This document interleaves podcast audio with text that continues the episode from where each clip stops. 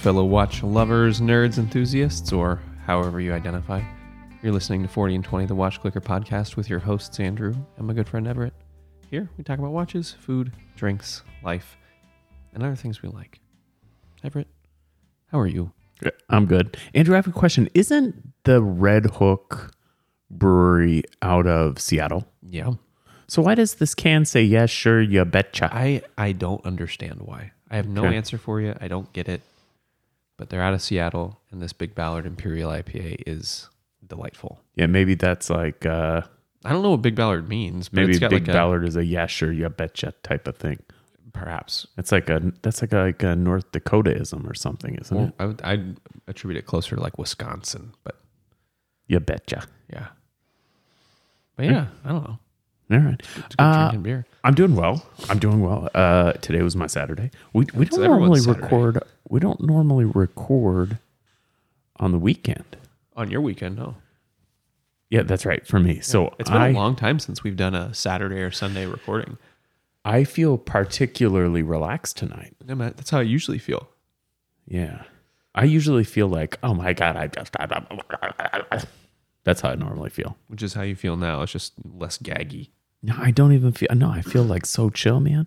I like I you know You were home alone all day though. I prepped the show. I played some iPhone games. I watched a Netflix series about a vegan restaurateur who got scammed by a guy, and I think that it's supposed to be really sympathetic to her. And I'm, but I'm also like, this lady's a fucking idiot.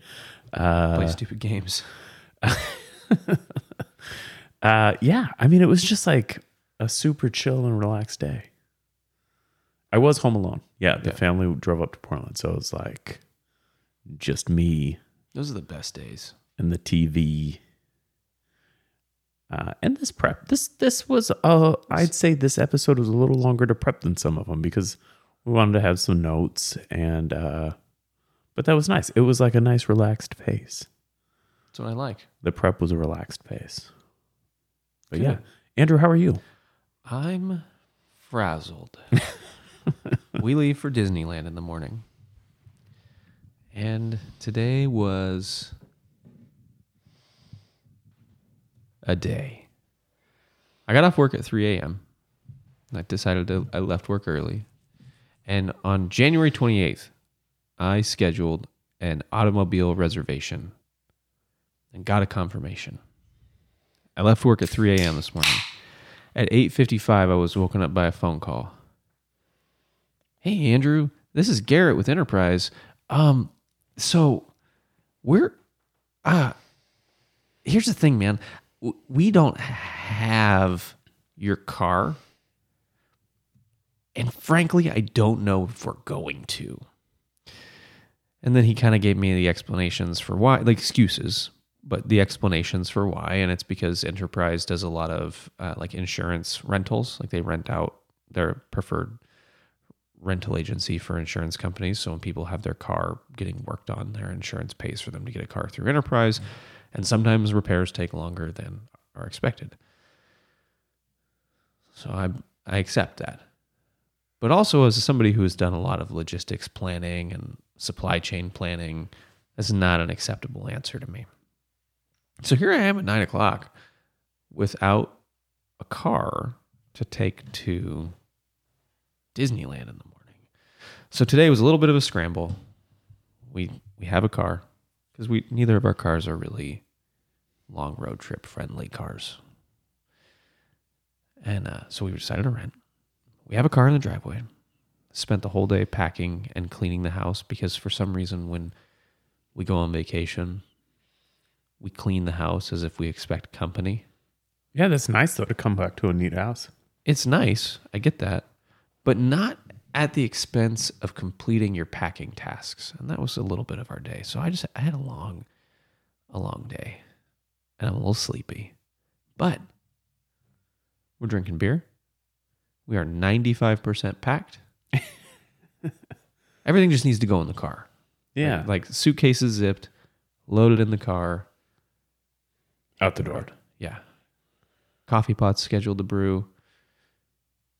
Money. We're good to go. Your money. You're so fucking money. Yes. And we're going to drive to Disneyland tomorrow. Spend the week at Disneyland getting sunburnt and waiting in lines. It's gonna be great. Do you you're you can program your coffee pot? Yes. So I cannot program my coffee pot, and I think that there are some really easy solutions to this. But I think Get up earlier. yes, I think instead what I'm going to do is something overly complex, like buy a Raspberry Pi and program it with a screen to be like a coffee pot controller. Why not? Yeah, why not? Maybe I'll do it like to all the outlets in the kitchen or something, so I can turn things on or off at my will. You should be able to. Yeah, I mean, a Raspberry Pi is the right answer for that. It's t- the totally wrong answer, but I think it will be fun. No, that's the right answer. That's like that's exactly what that shit's for. Uh, yeah. Uh, we're going to talk about we're we're talking about watches today. We are, and early too. We're only six minutes in. We're six. That's like you guys look. That's early. Like some people are probably going to miss some of the show because they're going to go like eight, eight and a half, nine minutes in. Fifteen minutes. Right. We're going to talk about a watch company that I I like. I think that everyone likes, and even the people that don't like it, I think are secret likers. Yeah, you know, uh, so Doxa is the company we're talking about today, and uh, I you don't hear a lot of bad things about Doxa. Although I will say, uh, I was talking to someone about this show today, someone that's near and dear to us, and they said something like "fuck that company" or something like that, and then didn't ever fill me in on the Yeah. Uh, so I, I don't know. Uh, apparently, there are some people that have problems with Doxa. I think that there some of the things we're going to talk about today have left a sour thing, sour taste in people's mouth. Um, but we'll get to that. I'm getting ahead of myself. I, I think there are some some really fair critiques of Doxa, but I don't know if those critiques are, at least for me, rise to the level of being sufficient for dislike. yeah, sure. Well, We'll get into it. We're we're gonna start. Yeah, you know, I, I pretty much try not to like or dislike things like brands, but it's inevitable. There are right? some brands that I don't like. right. Just, just I don't like that. And yeah, it's going to happen. It's human nature, and it's kind of like if if we can't like or dislike brands, what are we doing here? And it's like mm-hmm. sports. If you can't hate sports teams that are not your sports team, then what's the point? Yeah, everyone should hate the Huskies. That's just like that. That's like a, a, a prerequisite for existence. And you don't mean Yukon. Yukon, you're cool. Yeah, no, UConn's fine. I UConn, mean, you're I mean cool. The, the Washington Huskies. Y- You're cool. You suck. Yeah, you're cool. You're cool. Fuck you. So Doxa, Doxa, what is it? It's a watch brand, Everett. They make a couple watches, They do. and they've done it about the same since 1973. So Doxa is a Swiss watch company. I think officially now Montres Doxa S period A period Montres being watches. I'm I'm I'm probably uh, butchering that, but I think it's close enough. Uh, Montre. Montre Yeah, Yeah. You got to get more H sound in the ES. Doxa watches. Uh, founded in the 19th century. Founded in 1889 by Georges. I think this is actually pronounced Ducommun, believe it or not. I think it's Duckerman. George Ducommun Yeah. in Le Locle, which Yeah. is a pretty serious It's the Mecca. watch place, right? So Le Locle is in the Jura Mountains Watch Valley, which is home to Everyone.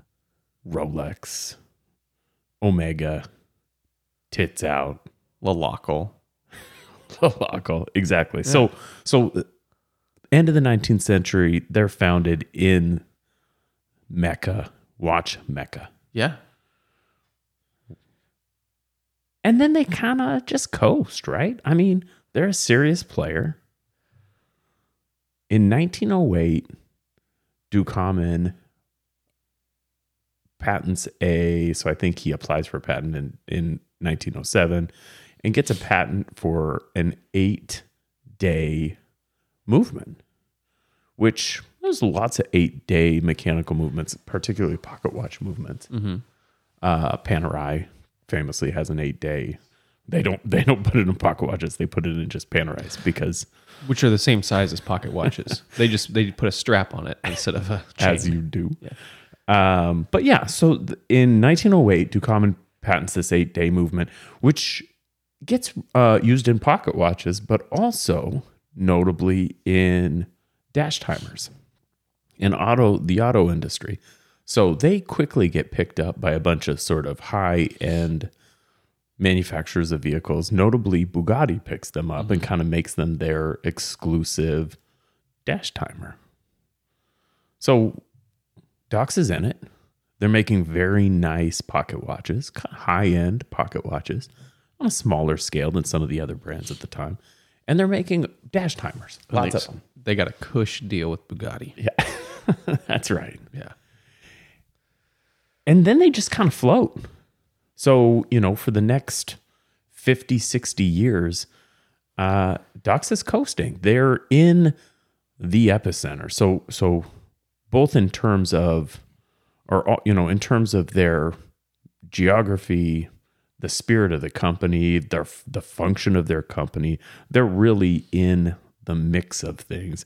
But, you know, some of the companies we've talked about on this show are doing really sort of crazy cool things during this time. And I think Dox is more just kind of in it. Oh, I, I think Doxa at this point is is sort of incidentally a watch brand. They found their niche in dash timers, and they were they were almost a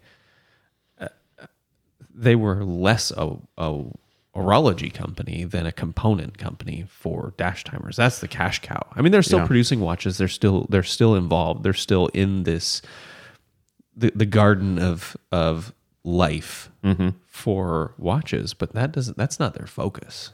Yeah, well, and and they they are so they may they're not at the time producing crazy cool watches. They are producing wonderful watches, and they win several awards. Uh, but they are involved in the horology industry. So Ducommun is at the time, I think at one point he's the president of the International Horology Society. He's president of the Swiss Horology Society. So he's in the mix, and he's he is very much a part of that political world. I, I guess not exactly political, but definitely in the the world of the industry management. They continue to make dash instruments, continue to make pocket watches, which evolves into dress watches. And some fun artsy stuff too, particularly in the 60s. Doxa starts making kind of cool, fun, but still, you know, luxury watches. Ducommun dies in in 1936, I think. At the That's what age the notes say. at the age of 68.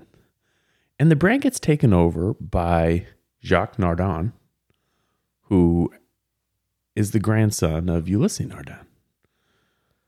This industry is so incestuous. Yeah. And Jacques Nardin is, I think, the son in law of George Ducommun. Yes.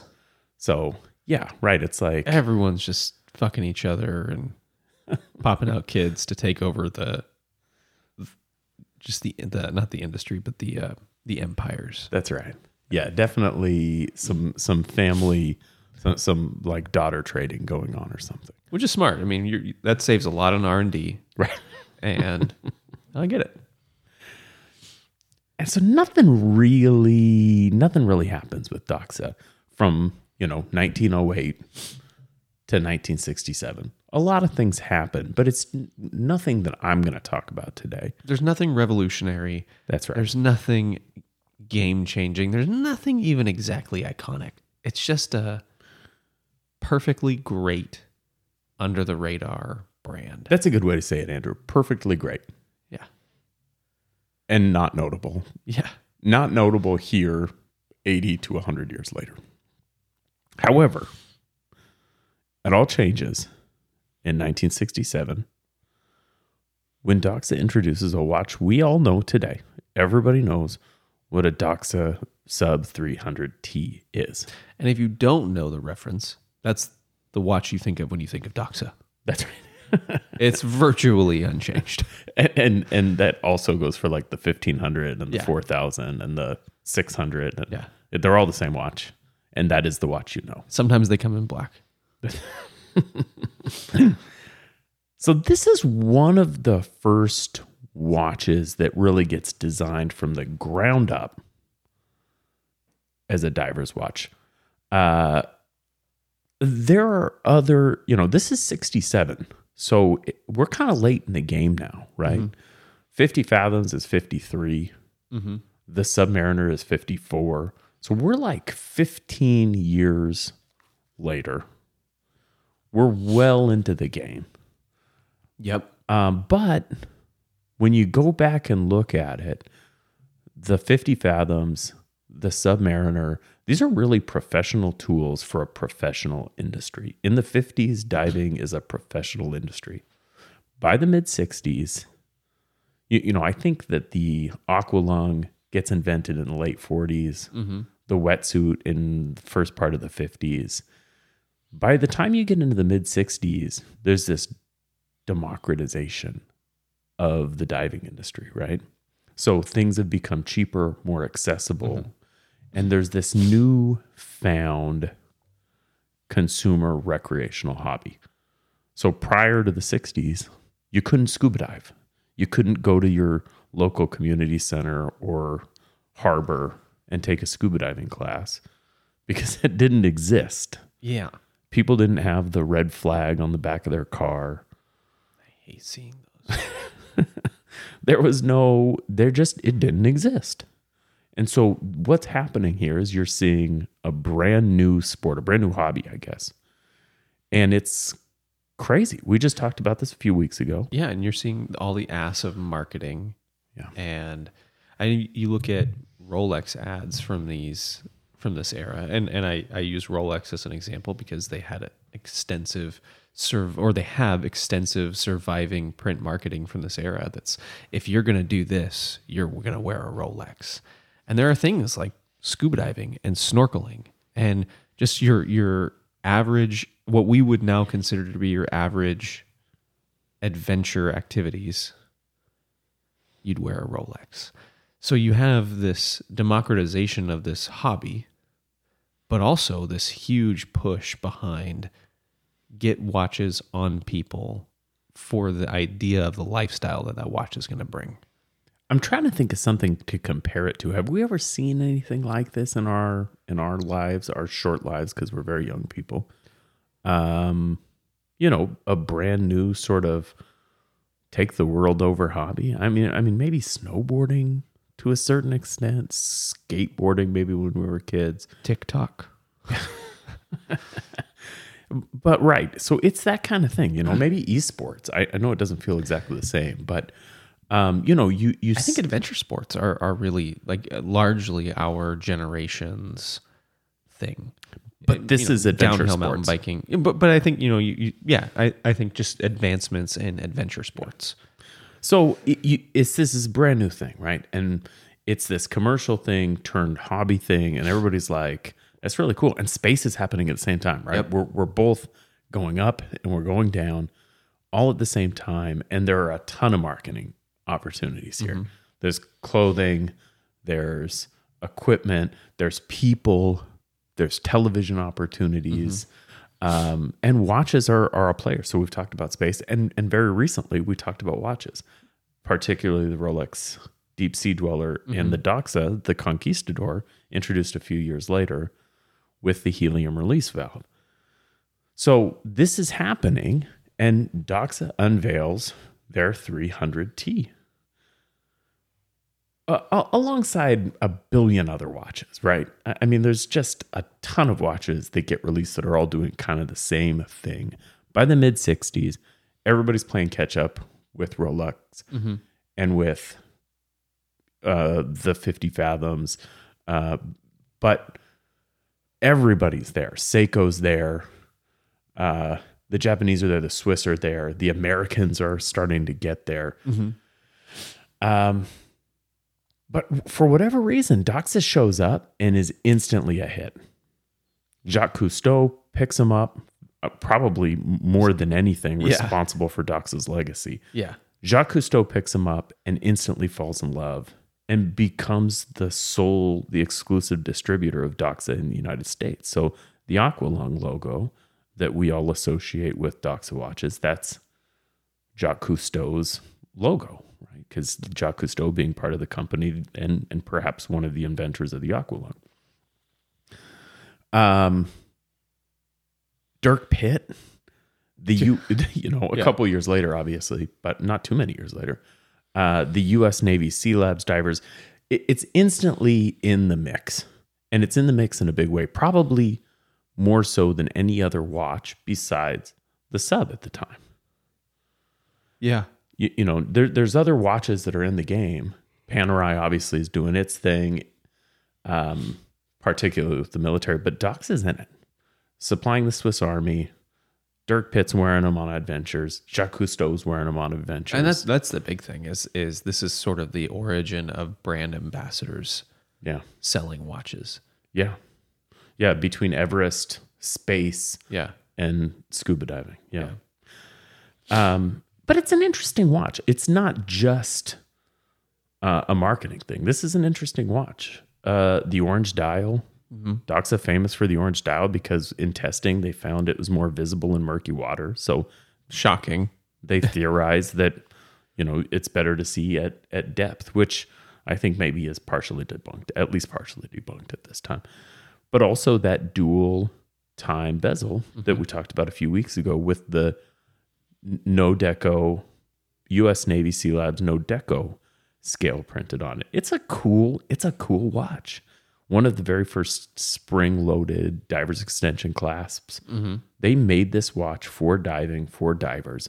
So where where some of the other watches in the industry were sort of modifications of existing platforms, this is designed from the ground up to be a dive watch. And it's the shit, man. It's the shit for about 10 years. Yeah. Their their timing was a touch off. And so we all know what happens next. Is it the quartz crisis? It, it is. Y- Yeah, it is the quartz crisis. That's what happens next. Which which isn't great. I think it's basically not great for anybody, right? That was pretty okay for Seiko. Uh, yeah. No, you make a good point. But that's about it. Right. Less good for, let's say, All the brands Elgin. that died. Yeah. Waltham and you know, take your pick. and Doxa. Yeah. So, a- as the quartz crisis is sort of developing, um, the writing is on the wall for these companies. And Doxa is one of a handful of companies that gets acquired by this company called Synchron in Switzerland. Synchron is a group basically set up to salvage watch brands, um, cut costs, share costs, and technology across brands, and perhaps save some of these brands. So I think SEMA, SIMA, Kaima, Sure. Cyma, Doxa, Ernest Borel, and a handful of other companies, smaller companies, all get bought by this company called Synchron, who's really meant to sort of save these, save the bacon of these of these companies. Just be Swatch Group if they weather the crisis. Now, Synchron sounds familiar to you. There's good reason for that. Just hold your Yep. hold your questions. Put your hand down. I'll get back to it. So Synchron buys these companies and continues to make their watches. So there is a Synchron era of Doxa watches. And they're largely the same, but Because it's- they have, they buy the whole catalog. They buy everything. but it's a short period. It's only a handful of years. I want to say two or three years at the most. Uh, and eventually, in 1980, the writing's on the wall. Experiment fails. Synchron sells off all of its assets, including the Synchron brand, and the whole thing collapses. Womp womp. No more Doxa. Yep. No more Spirel. No more Cyma. I think at that point, Cyma had already been sold to someone else. Um, but these brands are dead. Functionally speaking, go down to the go down to the Piggly Wiggly and buy yourself. Buy them by the pallet because they're, they're they're clearing them out. Yeah. And that's it. That's the end of the story. Yeah. Until Until until 1997. 1997 was a good year. That so that was the f- summer of my freshman year. That's when I was born. 1997. Yeah. Yeah, you're a baby. That was the summer of my freshman year in high school. So it was like the first summer of high school. And it was like Oh, and you were just cool as fuck too. You knew I was not cool, but but my life had changed. I had newfound independence. Mm-hmm. And so I remember this very well when when the Yen Yi. when, when the Yenny family purchased the Doxa brand. Where do you think they bought it? Do you think it was like like a flea market? And it's just like a, like a sticker, like a brand registry, like a paperwork. I, I- I don't know. That's something that I've, that I've, I've always been curious about, like zombie brand. Where do you buy these things? Yeah. And who do you buy them from? You know, we talked to uh, we talked to Rich, Time Titans, um, of Wellsboro. of Wellsboro on the show about this, and it, for him, I think it was just a matter of finding an old watch, wondering where the brand went, hunting it down, realizing that nobody really wanted it, owned it, and taking possession of it. And just finders keepers. I mean, Perhaps, right? Perhaps. Uh, I, don't think I don't get the feeling that that's what happened with the Yenny family and and Ducks. I no, think I'm they, sure they had to buy it from somebody who just like they bought it from a holding company it was just sitting in a holding company, and they're like, "Yeah, wh- why do you want to buy that?" Sure. it's all yours. Regrets now. I'm sure that they let it go for what they did, but uh, yeah, they they went out and they finders keepers it, and now we got Lazarus Doxa. That's right. That's right. So uh, I I think uh, the Yenny family is one of these Swiss groups that always gets referred to. Like, in fact, you never hear anybody's name. It's always the Yenny family, right? Oh, the Yenny family. This, the Yenny. I'm family sure that. nobody even knows any of them. They they all the everything occurs through their spokesperson and lawyer. That's- but it's just this really vague group that when you hear the Yenny family, it it for me it, it makes me think, well, I should know I should know who you're talking about, right? But I don't. And and you probably won't find a lot of information about the individuals. And I think maybe that's the point. This is a holding company that acts in concert, typically Swiss in terms of the amount of transparency there is publicly about the company. Uh, I did find some stuff about the Yenny family though. Okay. So this is an old this is an old company, not an old company, but not a new company. So in its current iteration, started in the 60s. Uh, and, and it was basic it's basically a early 60s. It's basically a white label manufacturer of dive watches starting in the 60s and going on. So it started by one of the sons. Um, but the family has been in the watch industry for decades before that. And they're making watches in the 60s and 70s for, they're kind of like chronograph Suisse, right? They're making watches for Fortis, Waj, Waz, Aquadive, Wash. Wash, O- Oleg, and Wages. Oleg and wedgies. Yep. They're actually the first company to make a thousand meter dive watch, notably, under the Jenny brand, Yenny brand. I'm gonna say Jenny. I I like the Gen A brand. Jenny, Yeah. Yenny. Uh, yeah, and today, Doxa is the Yenny family. So the Yenny family makes Doxa. N- not a lot more, right? Doxa is the Yenny family, and vice mm-hmm. versa. They do have the Yenny brand l- alive, but just barely. I'm sure there's still a huge manufacturer in the region. I, they may still be making white label watches. Yeah. I'm, I'm sure there's still a huge OEM. And that's it, man. So Dox is back. It's resurrected. It's up. 2002, Dox is back. And then Dox is 600, and then 1500, and then 4000, and then 200, and and then, and then, and then, All, and then. all these iterations of a watch that it you can't really tell the difference but for the print on the dial. hugely popular, mm-hmm. well made, nice wearing. They wear big, but they're nice wearing. Which tracks they haven't changed but for size since 1967. And I think for most people who got into watches when we did, it probably feels a little bit like Doxa's always been there. A little bit. But Doxa is Tornik Rayville Yeah. 20 years ago. Like, oh, what? Doxa? Oh, is it is that Doxa? Oh no, it's not Doxa, it's somebody else. Because Okay. there's there's, I mean, almost a twenty year absence. Yeah. from the market. This well established legacy brand. E- even a little bit more than 20 years. So really last Doxas really get made in this like 78, 79 mm-hmm. and the new Doxas don't get released until 2002. So 23, 24 years. Yeah. Of just absence. Yeah. That's right. I want a vintage Doxa. Yeah. I want like one of the last runs. Like a Synchron era Yeah. Doxa. I never thought I would say I wanted Doxa, and, and now I'm, I, well, I want one. I, I want a Doxa. I've always wanted a Doxa. You have. Uh, so Doxa is interesting in a few ways to me.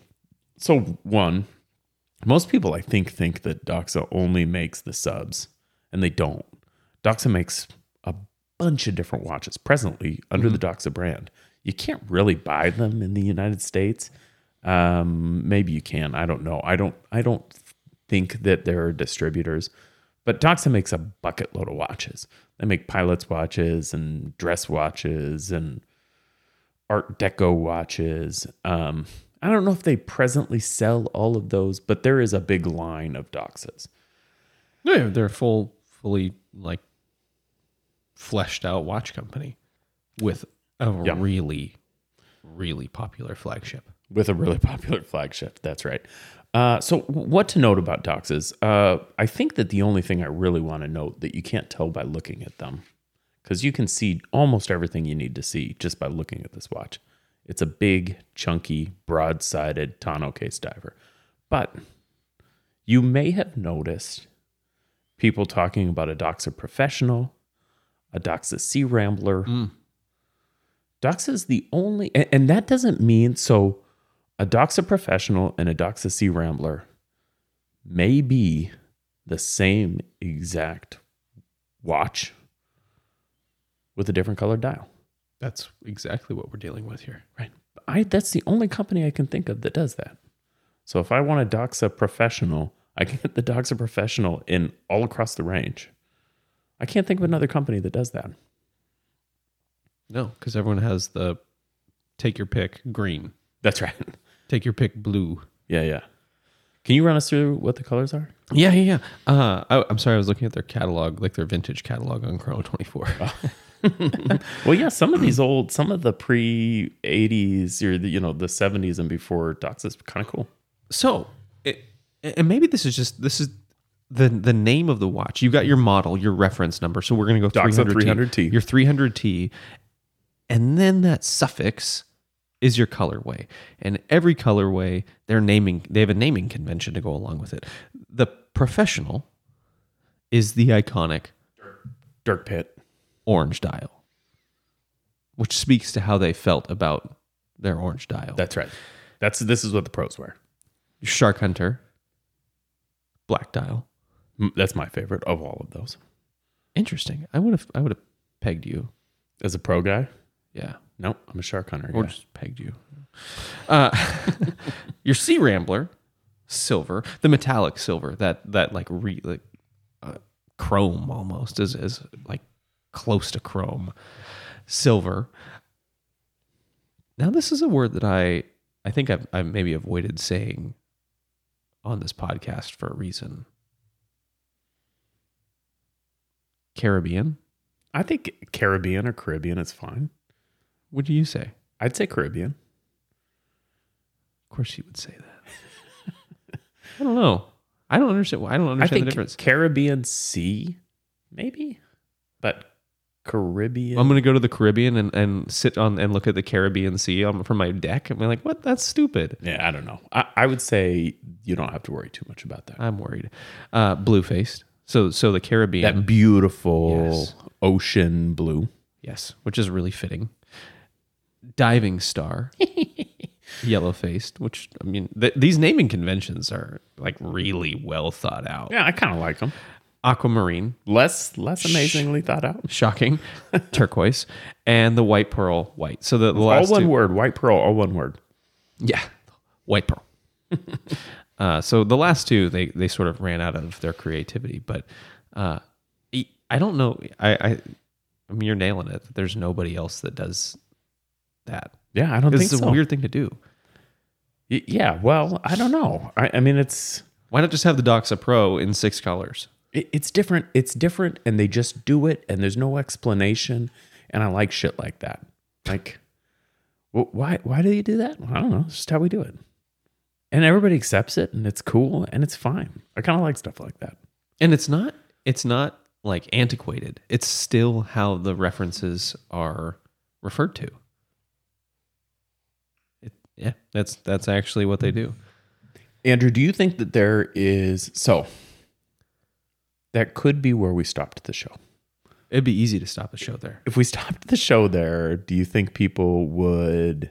I, I think there's a handful of people that listen to the show that would shit their pants yeah because there's some there's some questions still floating out there man there is because we missed some stuff. there is a 14 karat solid rose gold dress watch on chrono for 675 Six hundred and seventy-five. yeah Buy it. look at it Buy. oh hang on it's beautiful Hold on, we're gonna watch up with you listening. Oh, that is really pretty.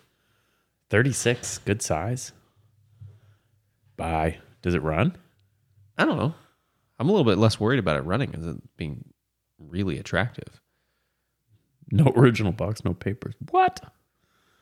Buy. It's from this. I mean, it's from the '60s. Of course, it doesn't have original box and papers. You can't get a 2012 Explorer with box and papers right now. Fuck.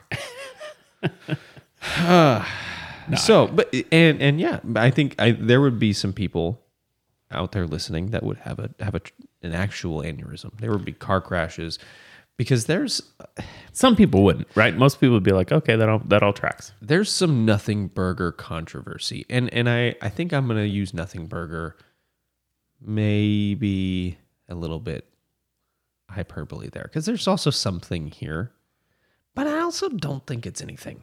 Well, uh, uh, well, let's let's take take it a step at a time because we owe it to we owe it to The you guys, the conversation, to our listeners, to talk about a fellow named Rick Murray.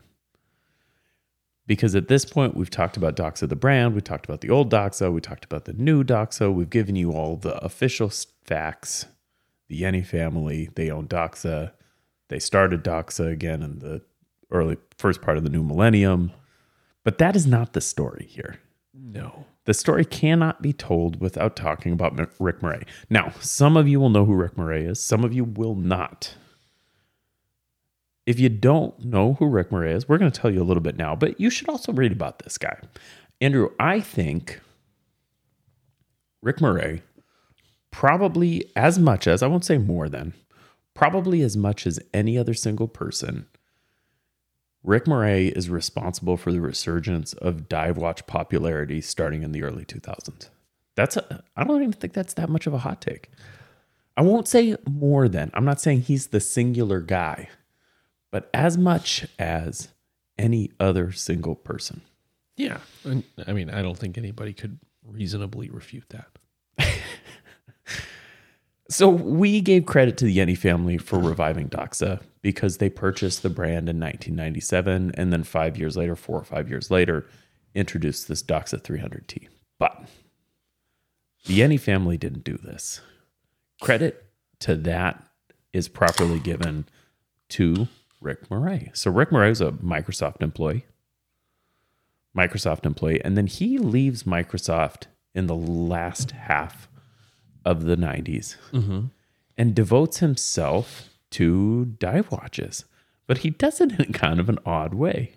So the first thing he does is he acquires this brand that we've talked about already tonight that was also a zombie that was also a zombie called Synchron Group. yep So it's the same Synchron that was built in the that was built in the 70s to grab dying Swiss companies, companies killed by the quartz crisis. It's he's carrying on the Synchron legacy.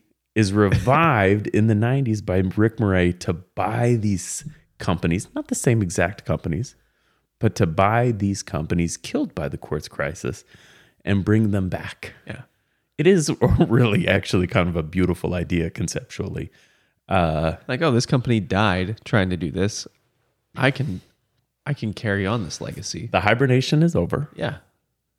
Yeah, because in the 2000s, we're seeing this resurgence in automatic and mechanical watches. We're seeing the true acceptance of that technology. The, the quartz boom craze really is over. We have some stability. And it's he, he struck while the iron was hot. Five, Yeah. five years later, and this is this is a non-issue. It's just the early days of the internet, early Yep. days of watch forums. John Kerry had just invented it. He, it's Al Gore. He That's the same guy.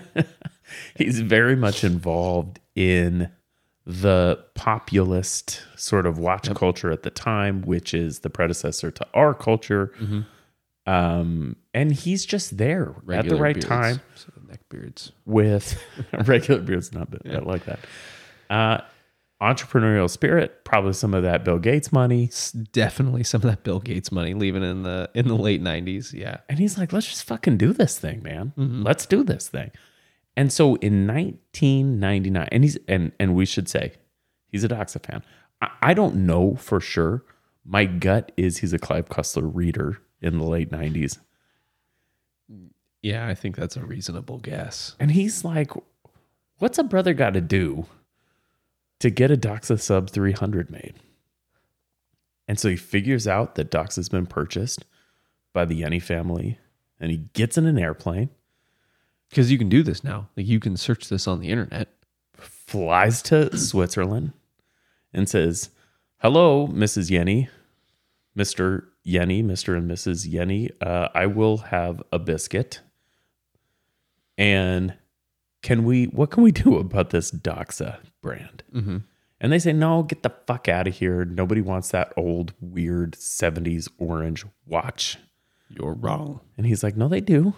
And they're like, No, they don't. And he's like, Look, I'll buy them. I'll buy them. I'll sell them. Let's do this thing. And And so- everyone, everyone wins in this offer. Like you sell me a thousand watches, and then they're my problem. Yeah.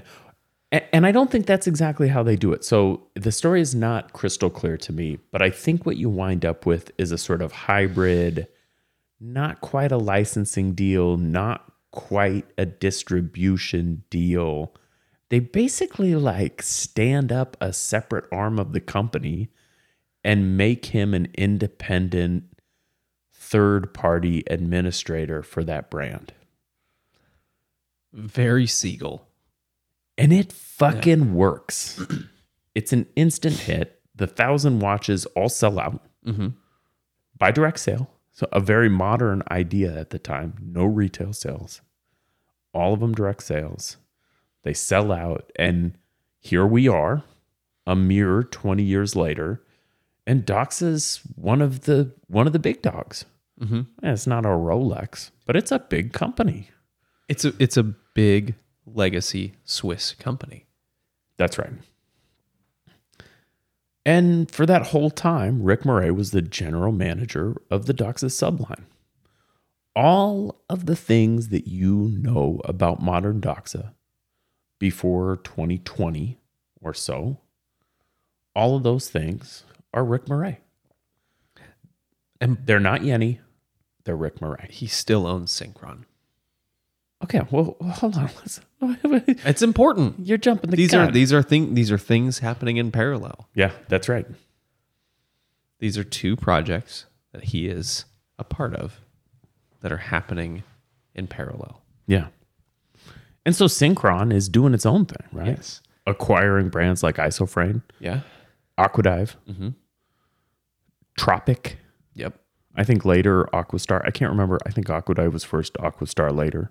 I don't know. So all these brands that we talk about all the time now without even thinking about them, Rick Murray at Synchron Group is picking these things up and running with them. Mm-hmm. So I want to say in the first part of 2019, some of the forums, I think Dive Watch Forum, a couple other forums, there's some users uh, who are involved with Doxa, involved with dive watches, who know Rick Murray personally. Word gets out, Rick Murray and Doxa have parted ways. And it instantly becomes clear that it's less than friendly. I won't say it's not amicable because I don't know, but word gets out that there's been tension and that the Jenny family is pulling Doxa back to Switzerland, the Doxa sub brand, Mm-hmm. back Cen- to Switzerland. centralizing the the brand, which makes sense. It it makes good business sense to have your business consolidated rather than like I don't know. Well, I don't know that it does, but I don't know that it doesn't either. Um, but in any event, They did it. that's what they did. Yeah.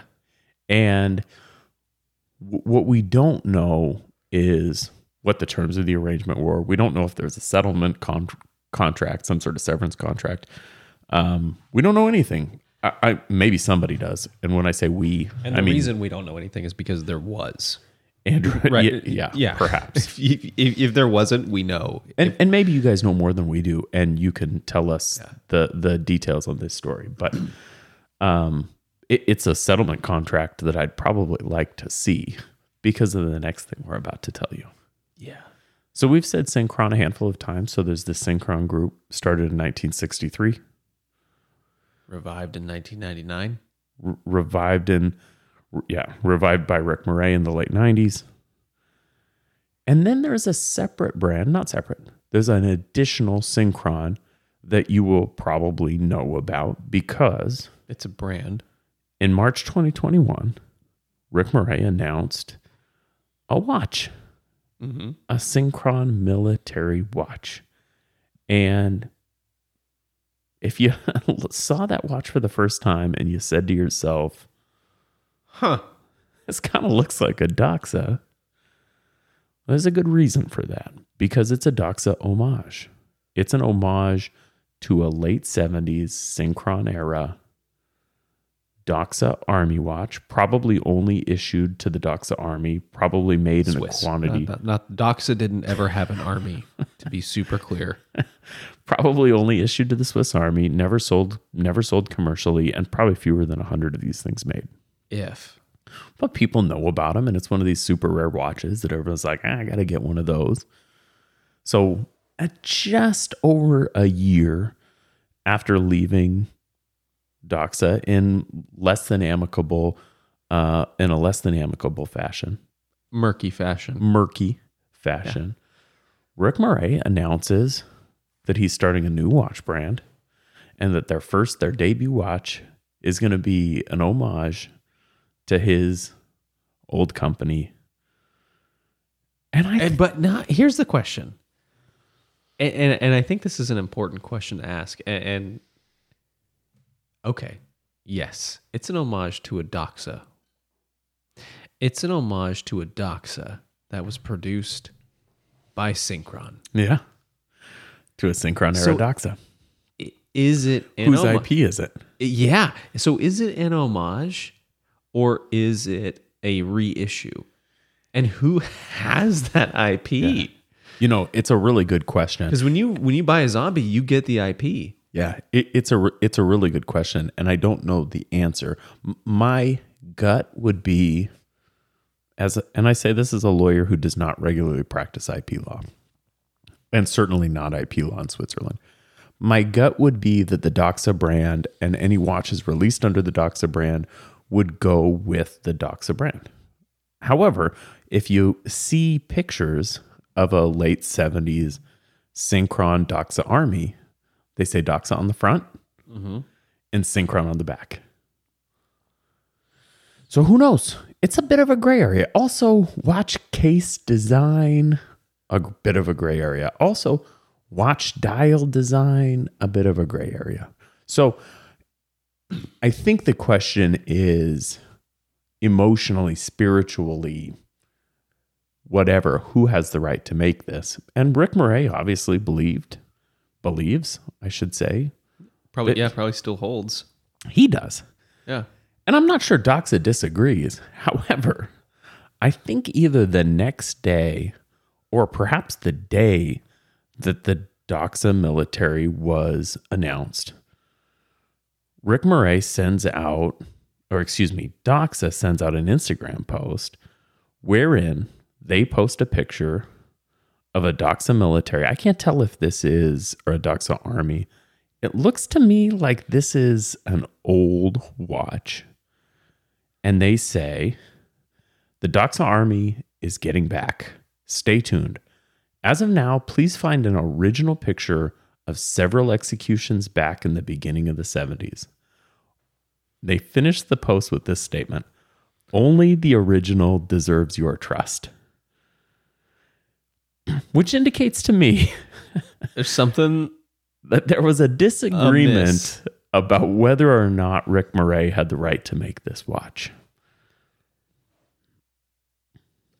And we're a year later, and this watch isn't yet to be made.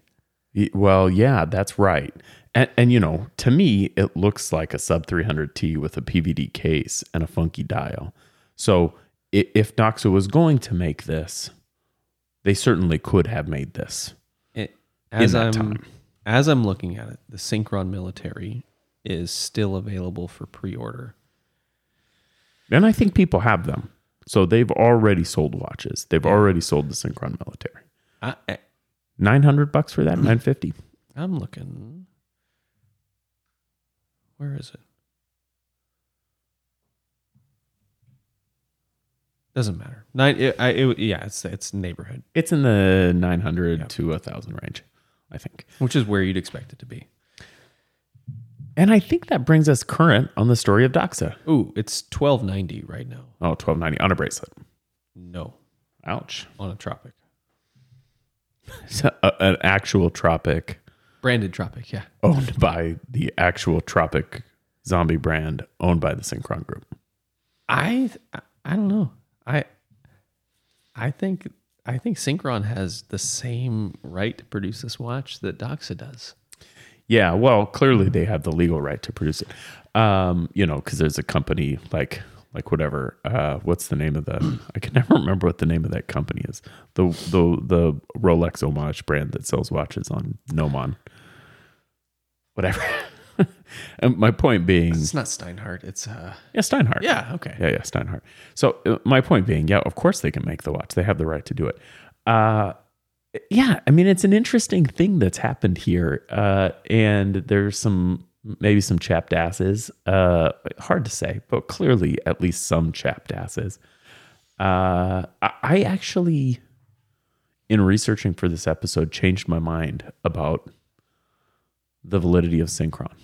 Oh, I, before today, before researching, so so not completely today, but before researching researching for this episode, I felt a little bit dirty about Synchron, and I wouldn't I wouldn't say I'm 180 degrees, but let's call it 167, 167 degree turn turnaround. let's just call it a good 169 just to 69 is a better number always. always. Yeah, no, I, I mean, I kind of, I yeah, I don't know if I feel bad for Rick Murray. I mean, the Jenny family probably, I assume, made him an extremely wealthy man, And Synchron or, or sure, gave him the opportunity to become an extremely wealthy man. i- i- if nothing else influential in the world of horology while Synchron was making him a wealthy man. Hmm, They took they took a flyer on this guy, this crazy guy from, I think he's from California, Who just showed up at their estate and and they're like, "All right, whatever you want, buddy. Yeah, let's do this." Uh, and and he's obviously made the Jenny family extremely wealthy, uh, which is sounds like they were already wealthy. But yeah, so I, I mean, I think I'm on, I think I'm on Team Rick Murray at this point. I'm on team. These watches are dope. These watches are dope. the The legacy behind the Synchron military is cool. The legacy behind the Doxa army is cool. both watches I think have a place. Yeah. A- And I and I and I want to I want to take an opportunity here to chastise the people who chastise the zombie brands. Because one day you're a zombie brand and one day you're a player making serious cool watches that you want to own and you want to have. So it just takes it, it it's just um simply a matter of perspective. Yeah, I mean, when you consider Doxa began 123 years ago and wasn't producing watches for 25 of them. That's it's not I mean that's a significant amount of time. It's not all that significant against the amount of time that brand has been alive. Yeah. It's significant for somebody who's, you know, f- between 30 and 40 years old who's only become reacquainted with it, but Yeah. not that long. you know, w- when we started in this journey, Andrew, and I mean, even before we started the show, 2015, Doxa had been revived at that point for 13 years, which was less than half of our lives. You know, here we are Yeah. a few years later, and now it's now it's more than half my life uh, which I think changes in my mind. It's like when you hear like the dinosaurs are like Okay. T Rex is more recent than the Brontosaurus or whatever. I don't know. Like Like more, yeah. They- like we lived closer to the T Rex than something else. Yeah, no, that's I, right. I, I'm, That's, I'm it- there it's with you. it's like one of those things you have to kind of squint your eyes. But I, I guess all all that to say, like yeah, uh, one day a zombie brand, the next day just a th- a brand, right? Mm-hmm. So, uh, yeah, it's all a matter of perspective. Well, especially when you consider how many how many brands died during the quartz crisis, Yeah.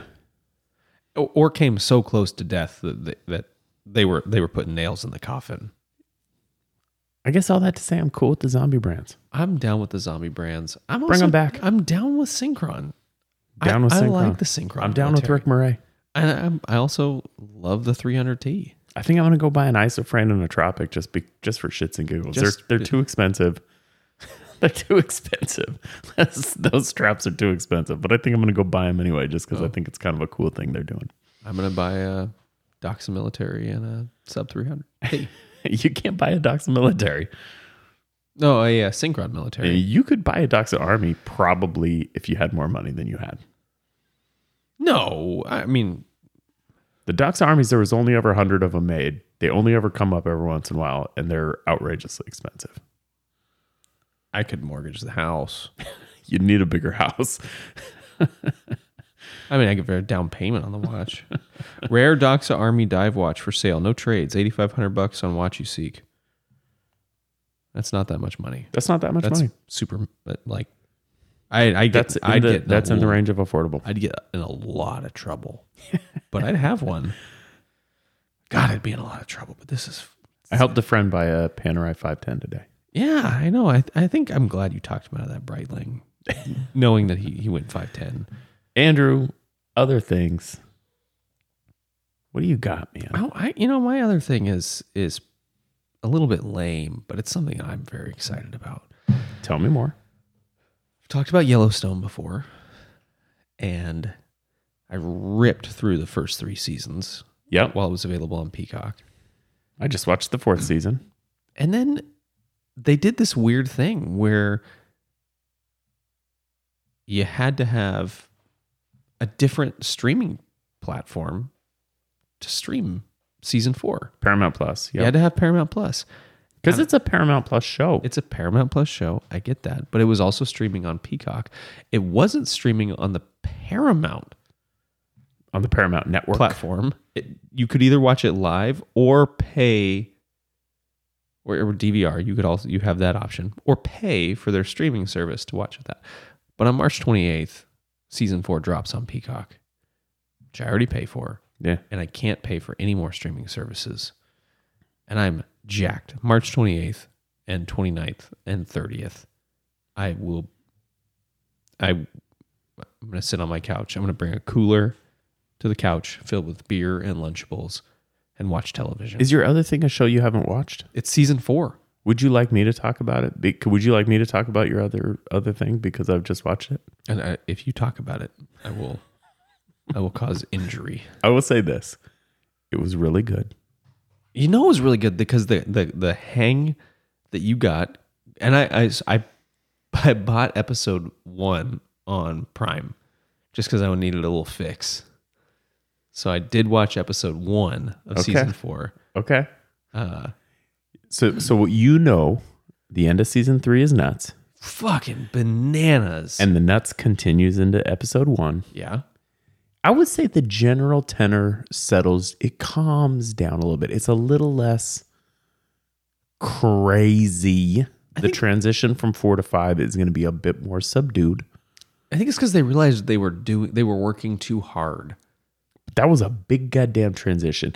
It's one of the craziest end of season transitions that I can remember. I think I've said this on the show before. It was like Game of Thrones level. You can accept that that kind of craze in a fantasy series. It's hard in a drama, like in, in a in a not period or sci-fi drama. You know, the best finale in television, season finale, not not series finale. The best season finale in the history of television is the season 4 finale of Breaking Bad.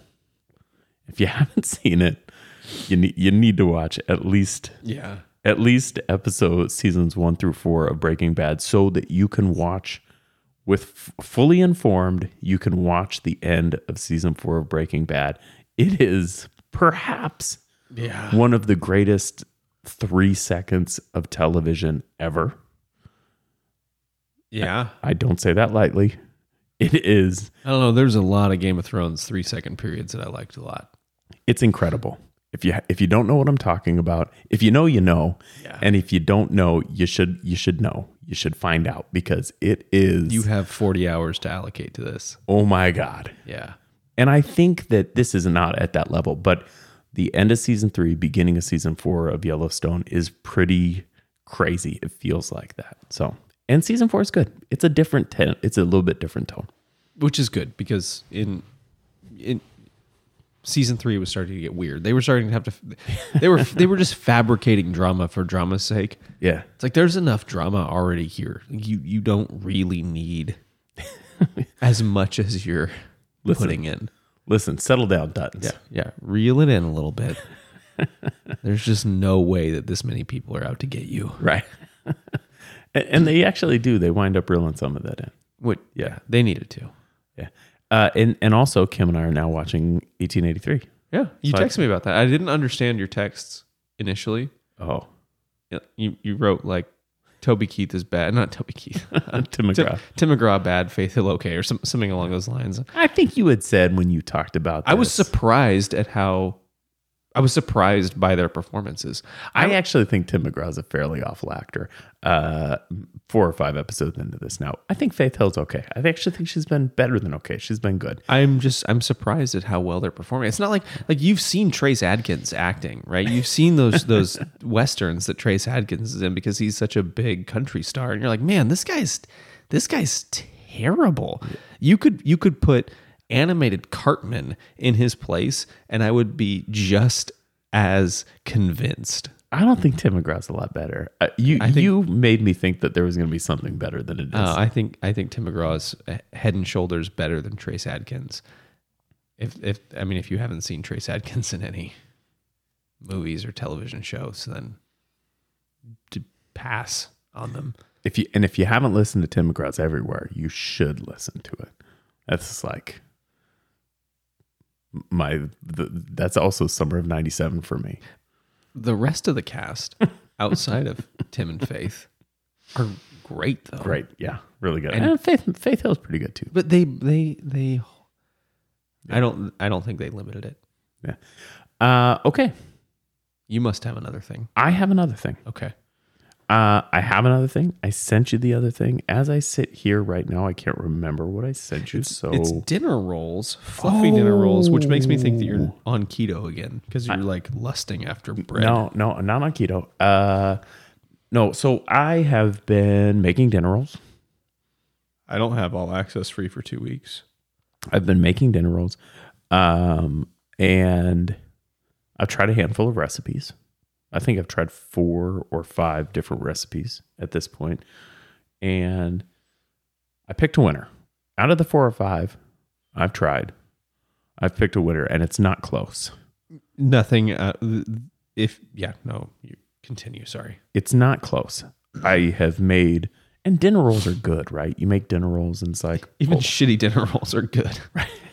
if you cook them long enough and they're made well and they rise and everything, they're good. And, and you know, it's you use commercial yeast, right? So you're going to get a good rise. You're going to get, you know, as long as you basically do everything right, it's going to be fine and they're going to be delicious. One recipe has kicked the shit out of the others. Like the others were B minuses and this one was the A plus plus plus like the i can't believe you did that that was so good here's all the extra credit uh, and that is the cook's illustrated fluffy dinner roll because Test. Kitchen is fucking phenomenal. You are not gonna find better and like simple, easy, absolutely like n- knock your socks off good recipes than Test Kitchen. They're the fucking best. it's the shit man so these are good. The, i think that a lot of the goodness comes in the way you prep them. And in fact i don't think i got the recipe on cooks illustrated. I got the recipe somewhere else. Um, and when they described it i was like what? Well I, I have no clue what you're telling me to do. And then i pulled up a youtube video and it's really clear. Like oh okay i get it. But you have to like you know, you do a rise and then you knock it down and you do another rise and then you knock it down and then you make it into a rectangle and you like have to cut it like the rectangle has to be the size and then you have to cut it into pieces and you have to take the pieces and you have to stretch them out and then you have to roll them. And I mm-hmm. was like, like reading this, I was like, what the fuck are you talking about? Just watch the video. Watch the video. Pull the pa- pull the recipe up, and before you start, watch the video. Super easy to make. A little harder than the others to make, frankly. You do them in a round pan. They break apart, and oh my gosh, flaky. And because you roll them, they get like sort of a spiral layer. Yeah, because you you flatten them and then roll them up like you just like Yep. spiral them, twist them together. Yep, that, like like a cinnamon roll almost. Yeah, Um, dude, that's how I do my French bread. Gets it really fluffy but also dense all at the same time. so so so good and so much better than the reds. So uh, if you're in the mood to make a dinner roll and you just should right? Like we make dinner rolls. We'll make them on saturday morning and just eat them through the weekend. You know i'll like have one with a meal and you know midnight stack do a, a grilled peanut butter and jelly dinner roll. Uh, almost anything you can do with a dinner roll and yeah it's a fun like you make them saturday morning with the kids betty and i have been making them together and then you just nibble on them through the weekend uh, yeah cook if you're gonna do it though cooks illustrated Yep. i think you like if you go to cooksillustrated.com you've got to like pay for it but you can pull the youtube video up for Yeah. free. They have a really good magazine. They do really good like kitchen gear reviews. And if you're not familiar with America's Test Kitchen, they're Yeah. they're related. And Test Kitchen is i think it's one of their acquired brands right that's what they do. They they test their recipes and they're like, hey, you know, we did this 95 different ways. This is the way we picked, and here's some pro tips that we learned on our 10,000 attempts at this single recipe. You know, America's Test Kitchen, uh, really good YouTube channel, uh, and they do a lot of fun videos. I do understand that there was some um, some tension in the in the brand a while back, but I don't know. I don't care about all that. They make good they make good material, and that's and their it. cookbooks are nice. Good content. Yeah, I've got an America's Test Kitchen. Three ring spiral. Yeah, yeah. Good. Yeah. good stuff. Simple, easy to do recipes. That's what they do. Like this is how you actually have to do this thing. Andrew, that's all I've got. Do you got anything else? I'm a lot of things, man. I got to go to bed. yeah, you do. I got a long drive. Well, uh, thanks for doing this for me on on a on a Saturday night I'll right before you leave. And thanks you for joining us for this episode of 40 and 20 of the Watch Clicker podcast. You can check us out on Instagram at 40 and 20 at the Watch Clicker, but also check us out on our website, watchclicker.com. That's where we post every single episode of this podcast, but also weekly reviews, articles, some pretty good stuff on there. Just check it out, watchclicker.com. If you want to support Watch Clicker 40 and 20, you can do that at patreon.com slash 40 and 20. That's where we get all the support for the show, including hosting, microphones, cords. Mm-hmm. We got to buy cords. Those are expensive. We got rabbits. They chew right through them. Patreon.com slash 40 and 20. And don't forget to tune in next week for another hour of watches, food, drinks, life, and other things we like. Bye bye.